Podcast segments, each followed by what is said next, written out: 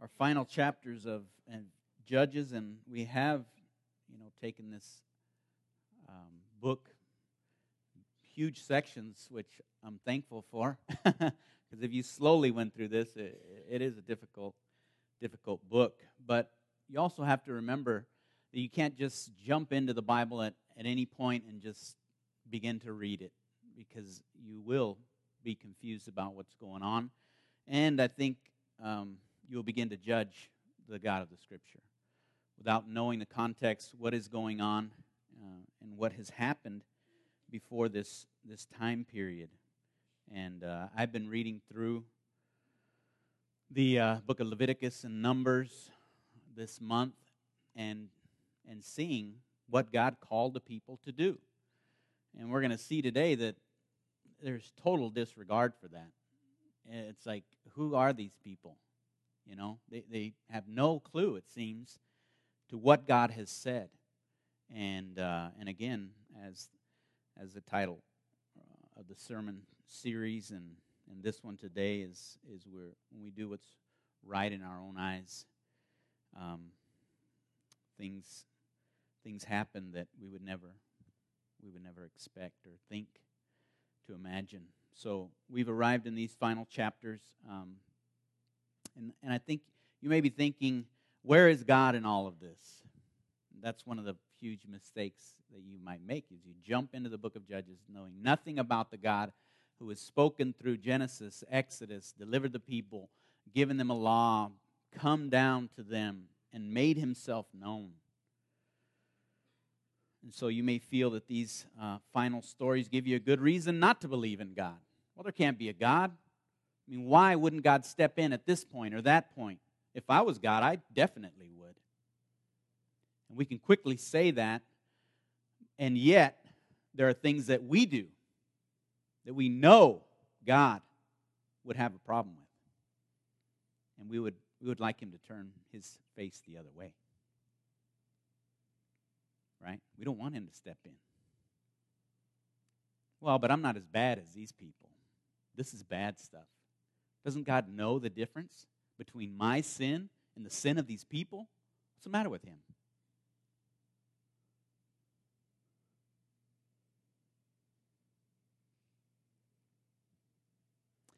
And so we judge God. We have no regard for him. And instead, we are led by the deceitfulness of our own hearts. Darkness comes and sin begins to take over. That's, that's one of the things I want to see today that I've said it before you, you cannot contain sin. You can't hold sin bound and say, I'm just going to do this, and I'm not going to go there. I can control this. And so there, there is darkness in this story, this rejection. I think it shows the rejection of God, the definitions of worship that He has laid down already in the previous books. This brutal rape of a woman. Um, what happens when we live in our own, you know, what's right in our own eyes is we devalue human life. We think we're elevating human life, and in fact, we are devaluing it the slaughter of innocent people. And you might say, well, wait a minute, God was slaughtering all kinds of innocent people before this. Why, why does he get to slaughter innocent people? Who is innocent who is not? God defi- defines those terms, and, and God always gives the, uh, the out, the option, right? God is slow to anger, gracious, merciful. That's why the, the prostitute Rahab was shown grace, her whole family was saved, right? God said, Go in, destroy everything. Of course, destroy everything, kill everything. But if they turn, if they repent, if they give themselves to the God who has already spoken, who has already shown himself to be true and good, then of course, are you saying you're more merciful than God is? Think about that. Are you more merciful than God? If you think that's true, you.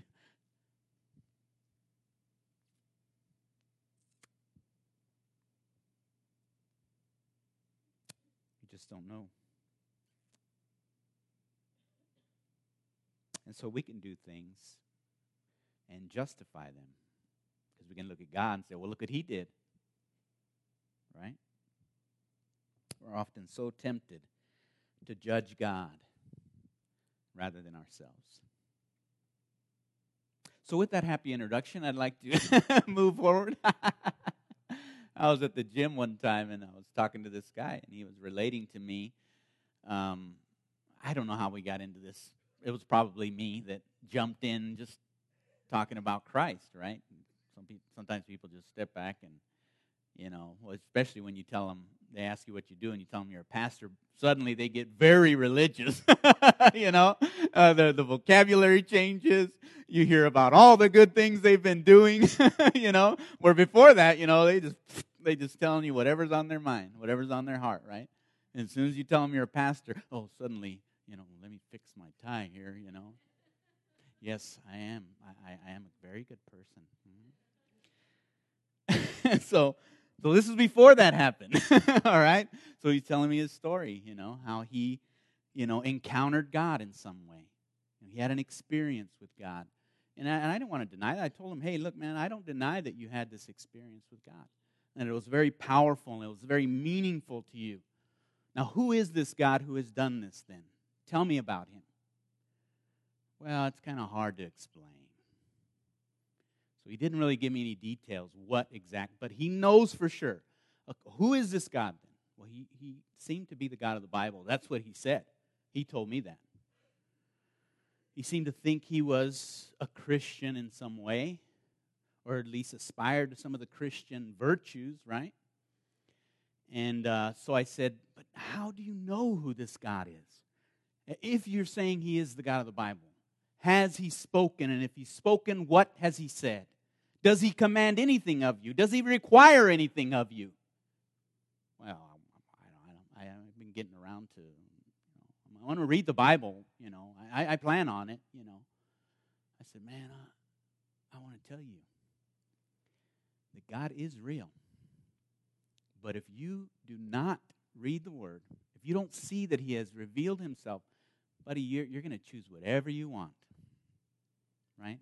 Sunday, that I don't need that stuff. You know, people in my life saying this, no, no, no, no, no. You, you're going to want to do it your way. That's what you're going to want to do. And so Judges 17 and, and through 21 are these final five. And, and uh, I want to begin with a, a brief summary of 17 and 18 because these are way too massive chunks to read through. But I, I would challenge you to do that. I have read through it more times than I would care to. Uh, but these chapters are, um, you know, they, they begin with this guy named Micah and how he sets up the shrine. Now, he, he uh, steals some money from his mother, and, and, and then he hears her pronounce a blessing, or excuse me, a curse over whoever had stolen this money. And so he confesses, right? Hey, I don't want this curse. Here, mom, I did it. And then she praises him for that. And he builds out of that, he forms uh, and fashions a, a false idol, um, and uh, and then begins to uh, create his own religion. Basically, is what he's doing here. He sets up his own son as a priest in his home until uh, there's a passing by Levite who comes into the scene, and he said, "Hey, a Levite, great. Why don't you be my priest?" You know, hey, I'm gonna, I'll pay you. You know, I'll take care of you we're, we're good, right? And then at the end of that chapter, he says, uh, Now I know that the Lord will, will prosper me because I have a Levite as a priest. See, that, that makes everything good now. Everything's good now. He's got a priest. Uh, what are the symbols or the things in our life where we, you know, we might have everything all jacked up, but we have one thing right, and we hang on to that, right? At least I took communion last Sunday or whatever. Uh, my, the rest of my life might be, uh, you know, doing whatever I want, but at least I, I submitted to this to you, Lord. Uh, of course, this doesn't even get close to that with this Levite. Shouldn't even be there, right? Again, if you read through Leviticus Numbers, he's supposed to be taking care of the temple, doing all those things. Uh, helping people to bring their sacrifices and on and on and on. His, his inheritance, he doesn't have any inheritance, it says. His, his, his inheritance, the Levi's inheritance, is the Lord Himself. That's his inheritance. But that ain't good enough. He wants a little cash here, right? Times are tough. This Lord hasn't been around to part the sea lately. So later, the, this tribe of Dan comes and they, they seek, you know, a new place, right? Because they didn't get the land that they were supposed to. They're disobedient there. So they're looking for somewhere to settle.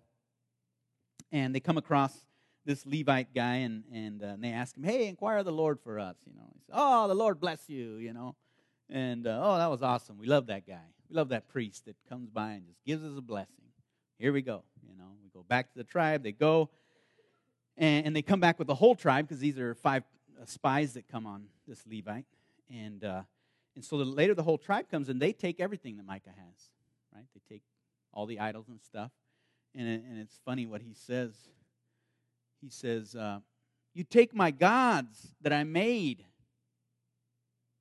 and the priest and go away. What have I have left? How then do you, do you ask me, what, what is the matter with you? Right? Because they're asking, what's the matter with you? You know, we're taking this, don't, don't say anything, or, you know, we'll slap you upside the head or stick you through the head. I don't know. He's like, You're taking all my gods. What am I going to do? It's crazy. So they they take his idols and all that, and they go wipe out this city, right? These uh, I think it's Laish or something. I think it's Laish. Wipe those people out. And so we find out that the, who is this Levi guy anyway? Well, he's actually uh, the grandson of Moses. This this is this wonderful guy, this Levite. He's a grandson of Moses. Moses, the, the, the one who received from God, the one who was the most humble in all the earth, the one who beheld the glory of God. This is his grandson that has no regard for anything that God has said. Nothing. And so we come to the final three chapters. And let, let, again, let me give that warning and to say if you've experienced any abuse in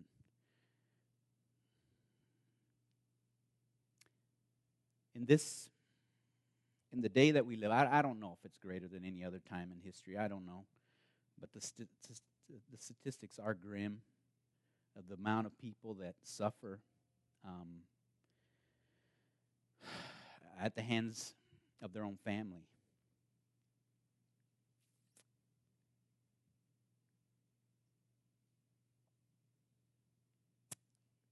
Let me pray.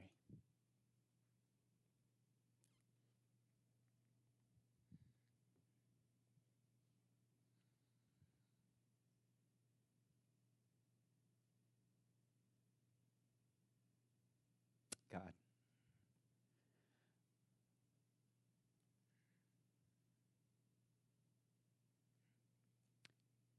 You have said, Lord, seek my face. And it is your face that we seek this morning. Give us your grace, Lord, for those who have been abused um, sexually, emotionally, verbally, physically, Lord. I pray for those who have endured such things to know that you are a God who does not laugh at those things, who is grieved deeply by these things. Pray for your goodness. Even through the darkness, Lord, that we might see your face. Help us, Lord. Help us to trust you, not to judge you, but to give ourselves to you, knowing that you are a God who fills the heart, who restores all that the locust would destroy, has destroyed. You're a God who's able. We love you in Jesus' name. Amen. Would you hate emotional people. Uh, so, 17 and 18 really show the spiritual and religious apostasy, right? Apostasy is a rejecting of what you know to be true. What have you you've been told to be true? This is true. This is good. And yet Jeremiah says, Your evil will chastise you, your apostasy will reprove you. Know and see that it is evil and bitter for you to forsake the Lord your God. To fear me, the fear of me is not in you, declares the Lord of hosts. That's what Jeremiah says, and I think that's what God would be saying to these people. The fear of God is not in you. Why would you just fashion and form a religion for yourself? That goes totally con- contrary to the culture we live in. I know that because everybody wants to do their own thing. But it seems as though God has a problem with that. And so this story begins with a Levite who travels with his father to his father's in law's house, right? His concubine leaves him. Concubine is a second uh, wife, uh, some would say a second class wife, even. And he goes back to get her. She leaves him for a few months, and, and uh, he comes to get her. He stays there in the house for a little while. The, the father in law wines and dines him, wants him to stay, but he finally leaves and he continues to Gibeah. Now, before he gets to Gibeah, he sees another town. It's a pagan town, he says. Um, so many words. So I'm not going to stop here. I want to stop in a safer place, right? An Israelite city. And so he chooses Gibeah. And uh, he says, well, you know, he's probably thinking it should be safe here, right? And so now the, the scene turns eerily to eerily similar to the book of Genesis chapter 19. If you have read Genesis 19, the story of Sodom and Gomorrah, the destruction there that God gives, it is very similar to this story. So they come into the city, they, they come into the square, and over, nobody's offering them lodging until a man shows up and says, Hey, you know, don't stay here, come into my house, I'll take care of you, I'll feed your animals, so on and so forth. The worthless men, it says, surround his house and demand that he, the Levite, be sent out so that they can have um, physical intercourse with him. And uh, and so the man is is shocked and astounded by this, and and he says, uh, "Don't do this horrible, wicked thing, right? Uh, don't do this wicked thing. Rather, you should. I'll give you my virgin daughter and this concubine Rather, you should do it to them. What?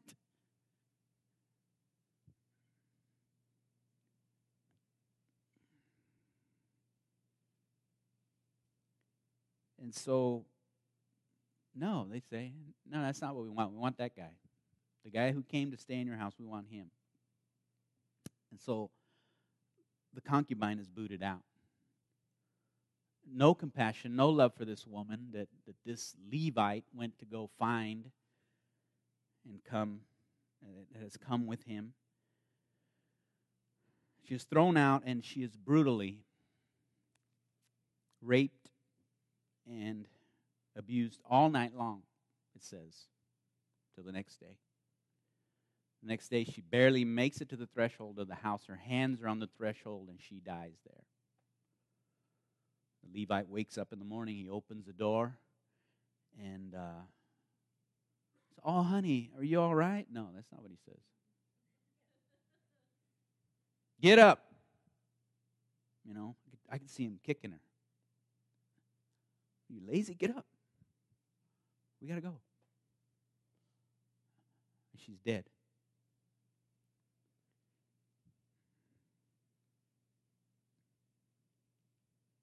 And so, you know, it doesn't say anything about how he's feeling or nothing. You know, he's not weeping, he's not anything. It seems as though maybe he just goes away in anger because he gets back to where he was from. He chops her up into 12 pieces and sends them out to the 12 tribes of Israel. And really, as one author said, it seems like the message is Israel now is worse than Sodom. Because if you read that, that Genesis 19, it, it, it doesn't get that bad. God wipes them out, He destroys the city. So, why didn't He do it here? Well, he did that before. It didn't seem to work. Maybe that's why. I don't know. So the the the parts come to all everybody and, and they summon everybody up and say, let's get rid of this tribe of Benjamin, or let's let's find these guys who have done this. So they go, uh, they and and uh, they call to them and say, send out these worthless men. They don't want to, so now they they make a vow and they say, let's wipe out the whole tribe, you know, and uh, and and we're not going to give any of our our daughters to them in marriage either. We're just going to annihilate them. And so they go to do that. Uh, they lose the first day. The second day, finally, God gives them uh, victory in the third day. In the third day, they slaughter them. There's only 600 of them that are that are left. They flee into, I think, the forest or something, and and, and then after all of that, they come to realize what they've done, and they cry out as though it wasn't their plan all along. What has happened here, Lord? Have you ever done that with your own sin? Like you, you, you're making a mess of your life, and then all of a sudden you say, How did I get here, Lord? Like as if it's God's fault. And so, after realizing that, they make this plan to fix the problem. Uh, they say, Hey, there's this Jabesh Gilead, you know, that didn't come, make the vow with us to destroy these people. Uh, let's go destroy them and take from them their virgin daughters to give wives to these men. So they do that. But they only got 400. They got 200 left we need. So let's make another plan. And through none of this time are they inquiring of the Lord, right? They're not asking God, what do we do now? What do we do now? Nothing. They're just deciding amongst themselves, what are we going to do? So they, they decide to go to a festival of Yahweh, you know, this the God, the covenant God of Israel. Ha, there's this festival where the, the virgins come out and they dance, you know, I guess around or, uh, you know, the, the, the uh, Ark of the Covenant or something, the tabernacle. And there's 200 of them there, so they tell these guys, these 200 that are left, to grab them while they, you know, are unsuspecting. And, and then they tell the, the tribes, tell the, the fathers, hey, because uh, they come to them complain about it, they're going to go after them. No, don't go after them. You know, you didn't know this was going to happen. This is a vow we took, um, so you're off the hook too. Let them have them. And so the book ends with the, the infamous words There was no king in Israel, and everyone did what was right in their own eyes. So, what are the, some of the things we can learn from this tragic story? Well, number one, we must reject the idea that we can live an autonomous, autonomous life.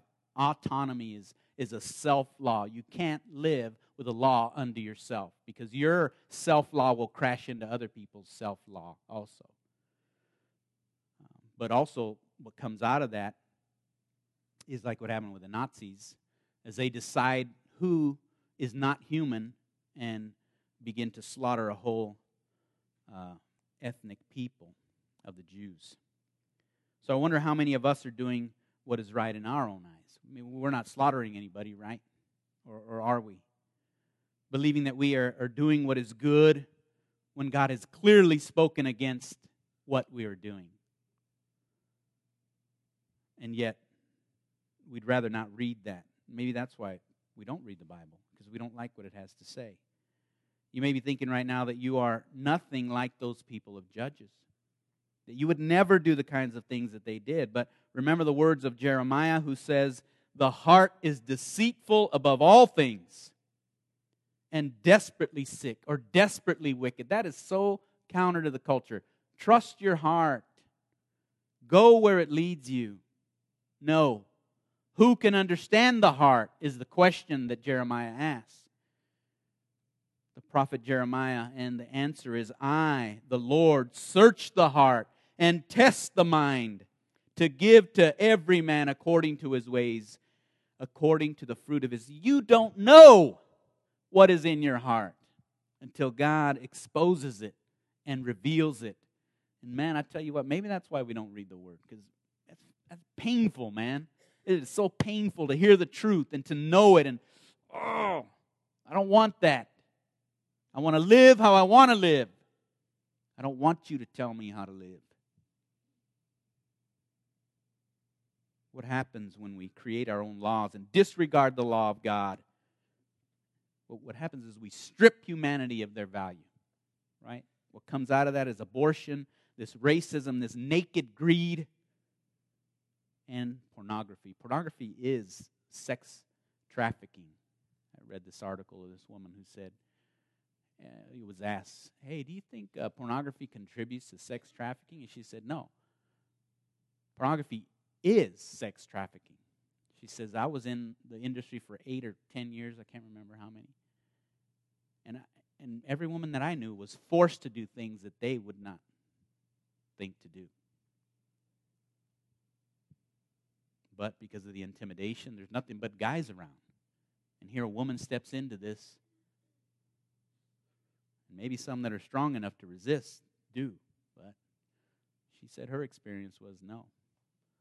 Every one of these women are victim of these men. Now, again, that's what happens.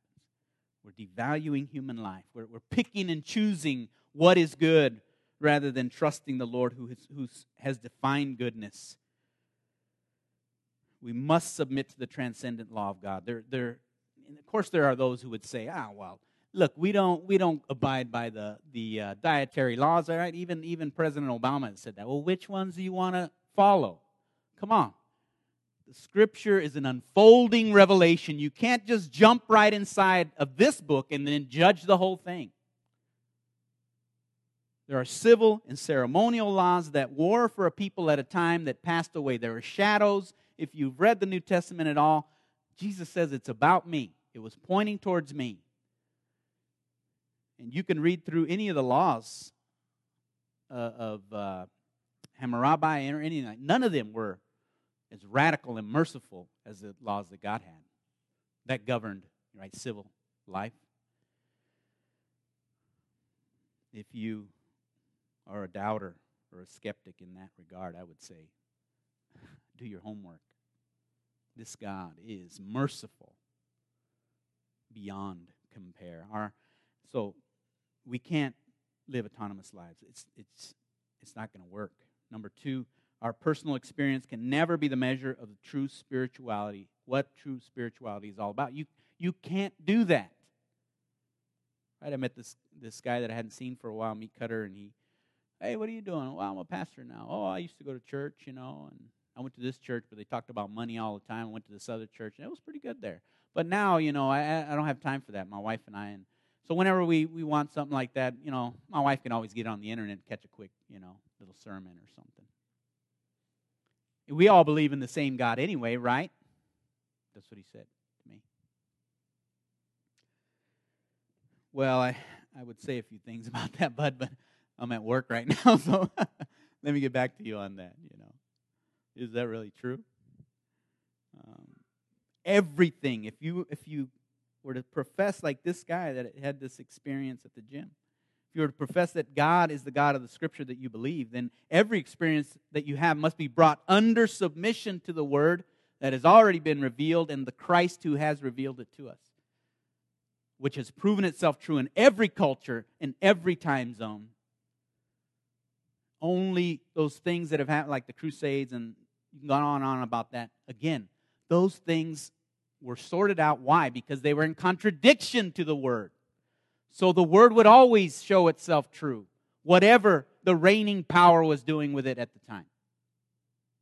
That's what the Reformation was all about. The law of the Lord is perfect, the psalmist says. Perfect. Can you, can you imagine that? What is perfect? What is perfection? Right? You think of sports and stuff. That was a perfect pass, a perfect shot uh, you know, whatever, golfing, or, or think of anything, the, the perfect deal you, you, you know, in business or whatever. Really? Perfect? You don't even know what perfect is. God is perfect in all his ways. Everything. Can you imagine that? I mean, you really realize that that's why when the prophets saw God, they were freaked out, man. Perfection is here.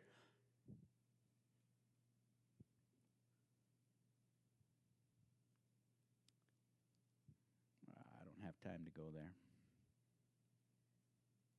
Heart is deceitful. Man, it is deceitful. Number three, we should examine and repent of the ways the church has become too much like the world, right? This material prosperity. more worried about the outward appearance. And, you know, I, I have no problem with that. I love clothes and things like that. But what is more important? The character is what God is looking at. What is on the inside? Do you worship God in your own way? Or do you let the Bible shape the way you worship? Well, hey, you let me do what I want to do. No, you're hurting yourself. God has defined worship. He, is, he, he wants to shape and mold your prayer life.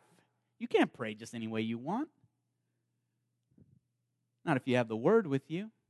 Yes, if you know what you know, you can pray. But you have the word to begin to grow you and guide you and lead you to an ever more rich understanding of who God is and what He desires of your life. You don't even know what to pray for. Or at least you don't pray for the things God would want you to pray for. Do you submit to the definitions that God has made of worship? Who He is, what He's done, how you ought to do these things. Without Scripture to guide us, we'll always worship something. Listen, listen. Without Scripture to guide us, you will always worship something other than God. That's hard to that's hard to believe that, right? You don't want to believe that. That's a lie. I'm a good person.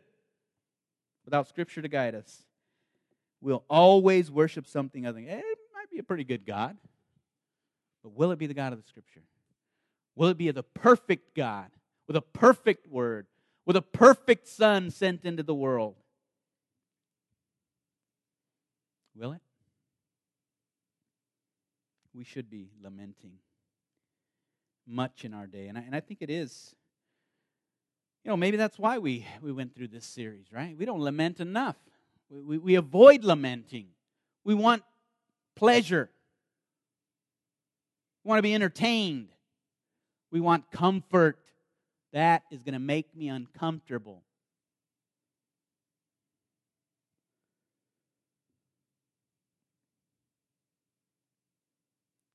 We should be lamenting the evil in our day, in our world that's infected the church.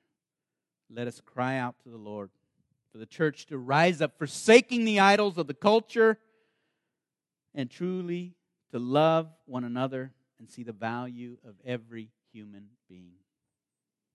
Right?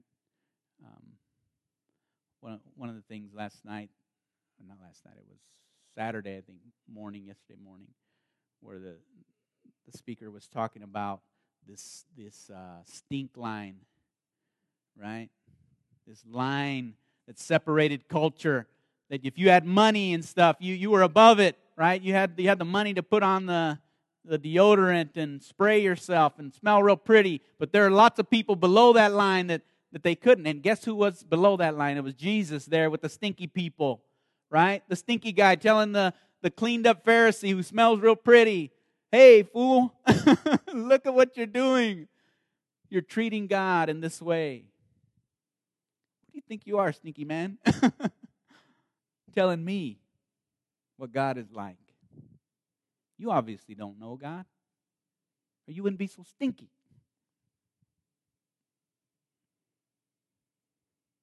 You smell nice, nice like me.